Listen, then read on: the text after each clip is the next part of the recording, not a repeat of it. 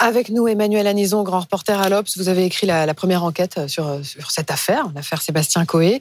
Mélanie Vecchio du service police-justice de BFM TV nous accompagne également et on est avec Dylan Slama, l'avocat. Merci d'être d'être avec nous euh, ce matin. Euh, Sébastien Coé est désormais visé donc par trois plaintes pour viol et agression sexuelle. En fait, hier, deux plaintes sont venues euh, s'ajouter à une première plainte qu'on avait évoquée la, semaine dernière. Deux de ces trois plaintes sont traitées par le parquet de Bourg-en-Bresse dans l'Ain. L'animateur de 51 ans conteste les faits. Est en retrait euh, de l'antenne de énergie depuis euh, la semaine dernière. Écoutez d'abord ce que dit son avocat sur BFM TV.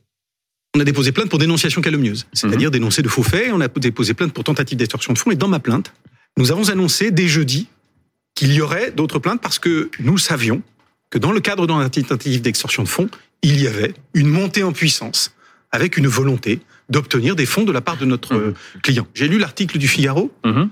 euh, qui parle de trois plaintes, dont deux prise par le tribunal judiciaire de Bourg-en-Bresse.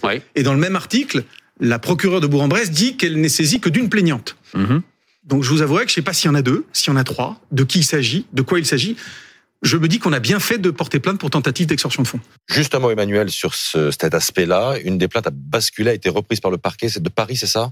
Oui, c'est ça, tout à fait. Mais manifestement, sur Bourg-en-Bresse, effectivement, il y avait deux plaintes, si j'ai bien compris, parce que la première fois que la première plaignante euh, s'est présentée aux gendarmes, euh, la plainte, il n'y avait pas eu mention que c'était sur mineur. Donc elle a dû revenir, déposer une deuxième fois pour que ce soit bien précisé que c'était sur mineur. Donc peut-être que c'est ça euh, le, petit flottement que, que l'on sent sur cette affaire de deux plaintes, une plaignante. Mélanie, pourquoi Bourg-en-Bresse Alors, en fait, toutes les plaintes maintenant sont regroupées de ce qu'on ah, comprend au parquet de Paris parce que c'est le même individu, ce sont euh, les faits, euh, les mêmes faits qui sont racontés. Et, et, donc, le parquet de Paris s'est saisi des trois plaintes, celles qui ont été déposées à Bourg-en-Bresse. Bourg-en-Bresse, pourquoi? Parce qu'initialement, les plaignantes, en tout cas l'une des plaignantes que nous avons pu interroger, Julie, habitait non loin dans une grande ville là-bas. Elle a souhaité aller porter plainte à la gendarmerie de Saint-Laurent sur Saône. Et donc, c'est le parquet compétent, le, tribunal compétent, euh, judiciaire compétent, qui a, qui, est donc, euh, qui a donc ouvert une enquête. Alors, on n'oublie pas la présomption d'innocence, qui est évidemment capitale comme dans toutes les, affaires.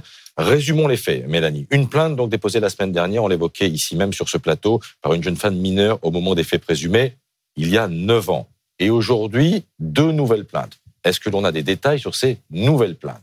Alors, on sait juste que les plaignantes sont majeures, euh, mais on n'a pas de détails sur leur âge précisément, sur l'époque euh, à laquelle les faits auraient été commis. Ce que l'on sait, c'est que euh, effectivement, il y a désormais trois plaintes et non plus une seule qui est qui vise l'animateur Coé. Pas d'informations sur le détail, hein, pas d'informations sur les faits en particulier qui visent l'animateur. A priori sur des faits similaires, Emmanuel?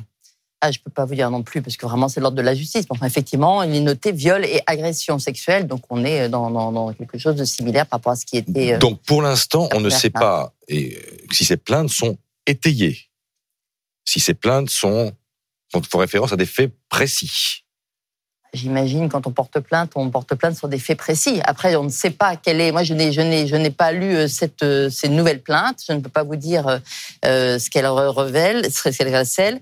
Et en plus, je pense qu'il y a sûrement aussi la volonté de rester assez discret, parce que ce qu'on peut noter dans cette enquête, dans, ce, dans cette affaire, c'est qu'il y a beaucoup de, de peur, beaucoup de euh, de, la part de, la part des quand on interroge euh, les, les, les, femmes qui ont euh, approché Sébastien Coé, qui éventuellement, et moi dans le cadre de cette première enquête où je, je parlais de ces six personnes que j'avais interrogées, il y a toujours cette volonté de rester anonyme et d'avoir, parce qu'il y a une, une, vraie peur par rapport à quelqu'un qui est puissant, qui est connu, qui a un groupe derrière lui et beaucoup de, sans doute, un réseau assez important. Qu'est-ce qu'elle raconte? Vous faites allusion à plusieurs témoignages. Alors moi, dans cette première enquête, qui avait un peu déclenché euh, tout, euh, à partir de cette première plainte, euh, ce que ces femmes racontent, c'est alors qu'elles étaient soit stagiaires, soit ex-collaboratrices, soit simples fans. ce qu'elles racontent, c'est d'abord une ambiance très, très hyper sexualisée autour de Sébastien Coé dans son équipe, avec beaucoup de, de blagues. C'est-à-dire qu'on entend à l'antenne, en fait, existe aussi en coulisses. Et puis des gestes, euh, des machéries, des bisous, des massages en public. Euh, et puis euh, au-delà de ça, une, une, une stagiaire m'a raconté qu'on lui demandé d'aller rapporter un DVD, et puis elle s'est retrouvée en fait dans un endroit, un bar, où en fait Coé lui demandait de venir s'asseoir sur ses genoux. Une autre, une autre raconte qu'elle s'est retrouvée enfermée dans la loge, euh, qu'il demandait un bisou là aussi et qu'elle a eu peur. Et heureusement, il y avait un de ses collaborateurs qui fait qu'elle est partie. Une troisième raconte, elle, qu'elle était là pour écouter une émission sur Skyrock le matin et qu'en proposant de la ramener à son travail à Disney Store euh, euh, à côté de la station, elle s'est retrouvée dans le parking euh, avec... elle se serait trouvée, parce que là encore, on n'est bien entendu que sur des dires, hein, toujours, elle se serait retrouvée dans le parking avec Sébastien Coé qui lui aurait présenté son sexe dans la voiture, quelque chose qui ressemble d'ailleurs à ce qu'on a pu trouver dans la première plainte parce que dans la première plainte, il y a une première agression qui est décrite, en tout cas par la plaignante, dans une chambre d'hôtel.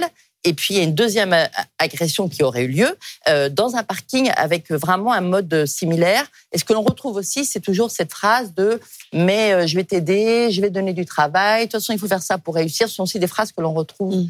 beaucoup. Ce sont des faits qui datent de quand? Pour l'ensemble de ces plaignantes, entre 90 et aujourd'hui et aujourd'hui. Maître Slama, euh, la suite, ça va être quoi? Maintenant que trois plaintes ont été déposées, elles vont être instruites et ensuite? Il peut y avoir plusieurs suites possibles. Euh, il faut rappeler, vous avez parlé de présomption d'innocence, il faut rappeler que l'une des suites possibles, c'est le classement sans suite de ces plaintes. Hein. C'est quelque chose qui est tout à fait possible. Euh, J'ai pas de boule de cristal, je ne sais pas ce qui va se passer, mais c'est une suite théoriquement possible. Euh, Pardon, mais quelles sont les conditions du placement sans suite? Si les preuves suffisantes apportées, si les preuves apportées sont insuffisantes? Exactement. Euh, on a parlé de 1990. Alors, il peut y avoir des questions de prescription, il peut y mm. avoir des questions de preuves insuffisantes. Mais sur ces on a parlé des plaintes, elles peuvent très intimes. Quelles peuvent être les preuves apportées? Alors, les preuves à apporter, elles peuvent être de différents ordres. Et surtout, ce qui est important, euh, c'est que plus les faits sont anciens, plus la preuve est difficile. Mm. Euh, si jamais on a des faits extrêmement récents, ce qui peut euh, effectivement venir étayer, ce sont des expertises peut-être médicales, c'est peut-être de l'ADN. maintenant, sur des faits plus anciens, on peut toujours avoir parfois des éléments de téléphonie, on peut avoir des messages. de plus en plus souvent, parfois même, on a des vidéos, on a des expertises psychologiques, on a des témoignages, témoignages directs, témoignages indirects. tout ça, c'est le faisceau d'indices qui permettra de se faire un avis. si jamais le faisceau d'indices est, est insuffisant, ce sera classé sans suite. Si à l'inverse, on estime que les plaintes sont sérieuses et étayées, c'est une hypothèse, à ce moment-là, il peut y avoir ce qu'on appelle une ouverture d'information c'est-à-dire la désignation d'un juge d'instruction qui enquêtera avec des moyens plus poussés pendant un an ou deux ans. Ce qu'il faut comprendre, c'est que là, on rentre dans du temps long. Euh, l'information judiciaire pourrait durer un an ou deux ans. Et éventuellement encore, c'est une troisième option, si jamais il n'y a pas de non-lieu, il pourrait y avoir un procès, donc on arrive dans deux ans ou dans trois ans, qui aboutirait à une décision de culpabilité. Mais vous voyez qu'on est tout de mmh. suite dans le temps long entre le classement sans suite qui pourrait intervenir relativement rapidement, ce serait une question de mois, et une éventuelle condamnation qui, elle, interviendrait, ce serait une question d'années. Alors que euh, les avocats de Sébastien Coé euh, contre-attaquent, ils ont porté plainte pour tentative d'extorsion de fonds en bande organisée, dénonciation calomnieuse, faux et usage de faux.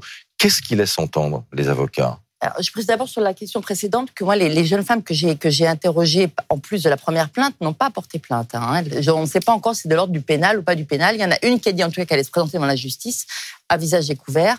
Mais la question de est-ce qu'on porte plainte? Pourquoi elles ne veulent pas porter plainte? Bah, parce que par exemple la, jeune stagiaire euh, qui, était là en 2012 et qui raconte euh, notamment euh, enfin une partie des faits que, que je, que je viens d'évoquer euh, comment vous dire, euh, c'est trop, c'est trop d'embêtement de porter plainte. D'abord, on ne sait pas. Il y en a qui sont prescrits. Il y en a qui sont prescrits. C'est hmm. pas forcément des viols.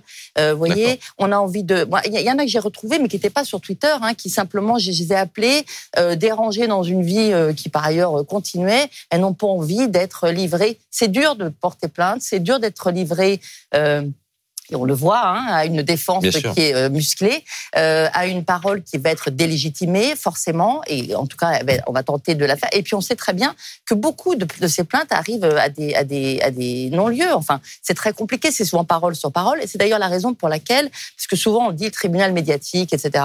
Mais c'est aussi la raison pour mm. laquelle souvent euh, ces personnes, et en l'occurrence, je sais que pour la, la, Julie qui a porté plainte la première, la volonté d'apparaître, c'est la volonté de ne pas être seule. C'est-à-dire que le fait d'apparaître, ça déclenche évidemment, et d'ailleurs peut-être que ce sera le cas, puisque là déjà on voit qu'il y a une deuxième ou une troisième plainte, euh, ça déclenche d'autres d'autres plaintes et d'autres personnes, et la parole, ben, quand on les dit contre un, c'est un peu différent. Mais tentative d'extorsion de fonds en bande organisée, qu'est-ce que l'on comprend derrière ce qualificatif? Je peux pas vous dire. J'ai découvert ça. J'ai découvert chantage. J'ai découvert ça comme vous. Euh, je peux absolument pas vous dire d'où ça vient. Est-ce que parce qu'il y a eu un battage euh, là qui commence à se faire avec des prises de parole, notamment sur Twitter, avec des comptes anonymes qui ont pu se greffer une volonté euh, Je, ne peux pas vous oui, dire. C'est facile à prouver ça bah, ce qu'il faut comprendre, c'est que de toute façon, euh, déjà, c'est difficile à prouver, même s'il peut y avoir des messages. Mais d'un côté comme de l'autre, euh, du côté, j'ai envie de dire, des plaintes comme de la défense, on a accès qu'à une partie infime des arguments. Euh, si vous voulez, on a la partie émergée de, de l'iceberg. Une plainte, ça fait plusieurs pages, ça peut être extrêmement long. Et du côté de la défense aussi, j'ai entendu mes confrères, je pense qu'il y a des éléments, peut-être vidéo, peut-être testimoniaux, je n'en sais rien, mais en tout cas, nous n'avons pas tout à disposition. Donc, si vous voulez, on peut essayer de tenter de se faire un avis, mais là où ça va se jouer, c'est effectivement dans les tribunaux, lorsque les arguments pourront véritablement être échangés. Mais c'est vrai que tentative d'extorsion ou chantage, comme on peut l'appeler plus communément, ça peut être prouvé surtout par des messages qui mm. pourraient venir prouver le fait qu'une victime, ou en tout cas une plaignante, ait tenté d'approcher Coé pour obtenir des fonds, de l'argent donc. Merci à tous les trois d'avoir été avec nous ce matin dans, dans Première Édition.